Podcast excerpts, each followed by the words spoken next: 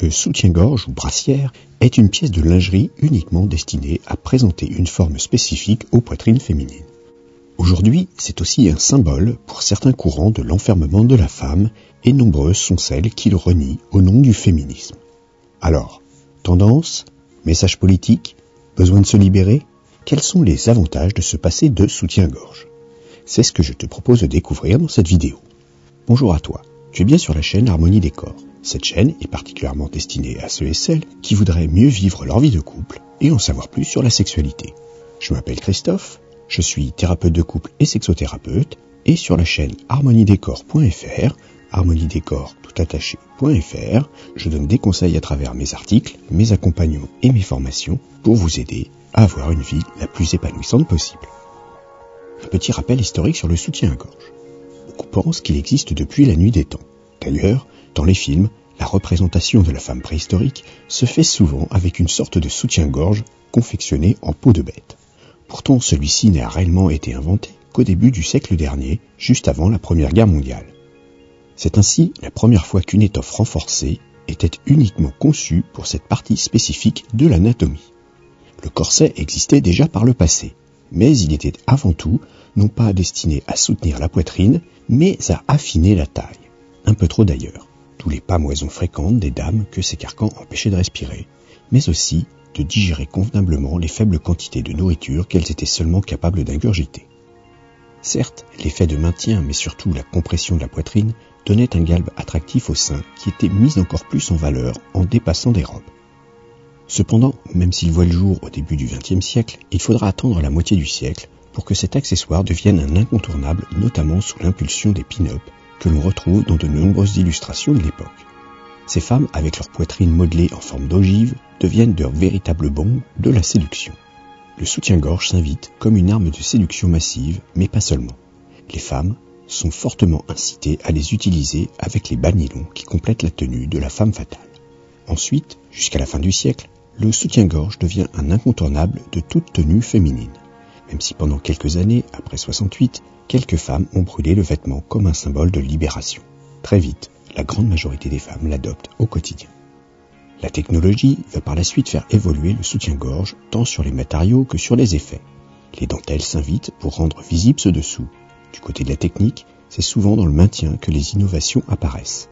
En effet, les effets de rembourrage ou de push-up vont galber notablement le sein. Il faudra attendre le 21e siècle pour que la présence du soutien-gorge soit remise en cause. En effet, le fait d'une adoption très massive de la population, ne pas emporter est devenu stigmatisant. Pourtant, ce ne fut pas toujours le cas. C'est un peu comme la culotte qui au départ était revêtue uniquement par les prostituées alors que les femmes de bonne mœurs n'en portaient pas. Aujourd'hui, c'est exactement l'inverse. L'histoire du soutien-gorge est précisément à l'opposé. Comme tu peux le voir, c'est donc exclusivement un point de vue culturel. La présence ou l'absence de cet accessoire ne change évidemment rien à la mentalité et des façons de vivre de chacune. Pourtant, nombreuses furent les femmes à se sentir jugées par la présence ou l'absence du soutien-gorge dans leur tenue quotidienne. On pourrait croire d'ailleurs que ce jugement ne provient que d'une certaine partie de la population. Or, il est facile de se rendre compte que les jugements peuvent venir aussi bien des hommes que des femmes elles-mêmes. On retrouve également ces jugements dans toutes les strates des classes sociales. Le regard sur une femme sans cette parure indispensable pour la bienséance provoque souvent un malaise aussi bien dans l'assemblée que pour celle qui oserait se présenter ainsi. Pourtant, il faudrait vraiment se moquer de la vie des autres, c'est-à-dire les 90% des personnes qui ne partagent pas notre cercle de connaissances. Leur opinion n'a aucune importance. Je dirais même qu'on s'en tape le coquillard si je puis me le permettre. C'est évidemment différent pour nos proches. On désire généralement qu'ils adhèrent à nos souhaits et surtout qu'il ne fasse pas de mauvais commentaires. Après tout, chacune a le droit de choisir sa façon de se vêtir. Après avoir compris que le fait de ne pas porter de soutien-gorge est une décision qui ne concerne que toi, voyons maintenant quels avantages il est possible d'en tirer. Je ne vais pas te le cacher, la lingerie a un coût non négligeable. Il y a donc des économies à faire. Plus les pièces sont raffinées et plus elles coûtent cher. Cela s'explique en partie par la conception de ce sous-vêtement. Il comporte de très nombreuses pièces et par conséquent demande du travail pour son assemblage. De plus, il faut aussi reconnaître que plus l'ensemble est ajouré ou fabriqué avec des tissus transparents, et plus son prix est paradoxalement élevé. Va comprendre, Charles. Ainsi, en évitant le port de soutif, c'est ton porte-monnaie qui sourit.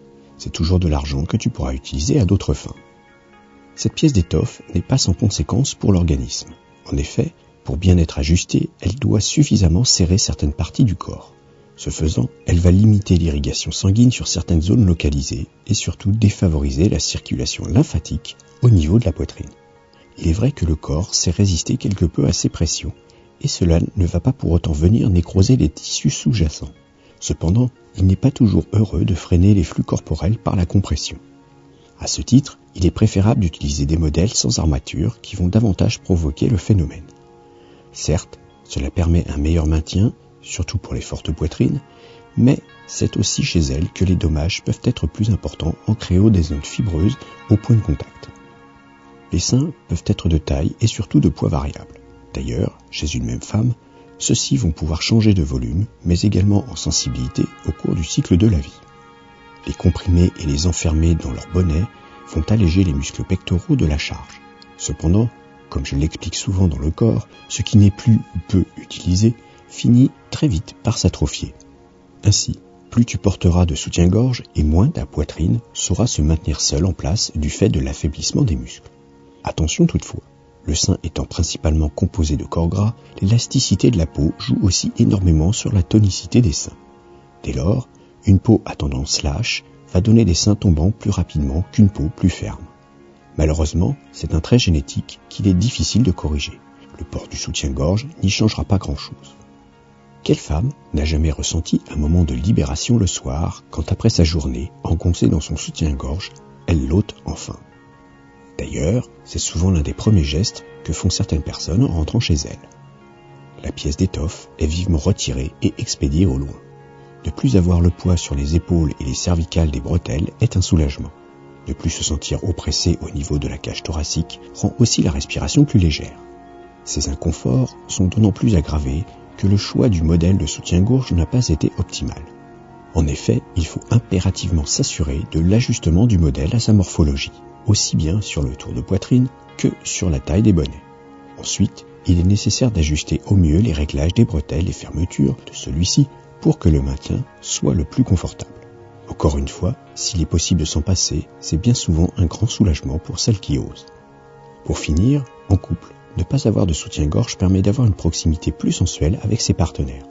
En effet, les caresses sont ainsi plus directes, sans ce tissu intermédiaire parfois perturbant. De plus, c'est un bienfait pour tes partenaires masculins qui, fréquemment, galèrent bien longtemps dans les moments câlins en essayant d'ouvrir la petite fermeture dorsale. D'ailleurs, ce moment souvent un peu gênant peut vite faire retomber la tension et rendre la rencontre moins spontanée.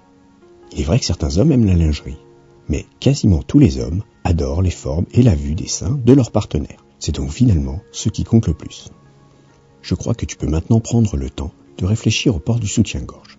De plus en plus de femmes ne se l'imposent plus au quotidien il faut vraiment garder en tête que c'est une invention relativement récente. Depuis des millénaires, les femmes n'avaient pas nécessairement recours à cette pièce d'étoffe que certains jugent un peu trop durement comme indispensable. Alors, libère tes seins pour te libérer toi-même. Le plus difficile est de franchir le cap et de ne pas tenir compte de la vie des autres. Je t'invite à me dire dans les commentaires ta position vis-à-vis de cette tendance du no-bras ou du no-port du soutien-gorge. Merci d'avoir pris le temps d'écouter ce podcast. Pour faire partie du cercle des curieux épanouis, je te conseille de t'abonner à la newsletter sur harmoniedécor.fr, harmoniedécor Tu recevras alors l'article plus complet. Il te donnera des conseils et quelques astuces. Au revoir.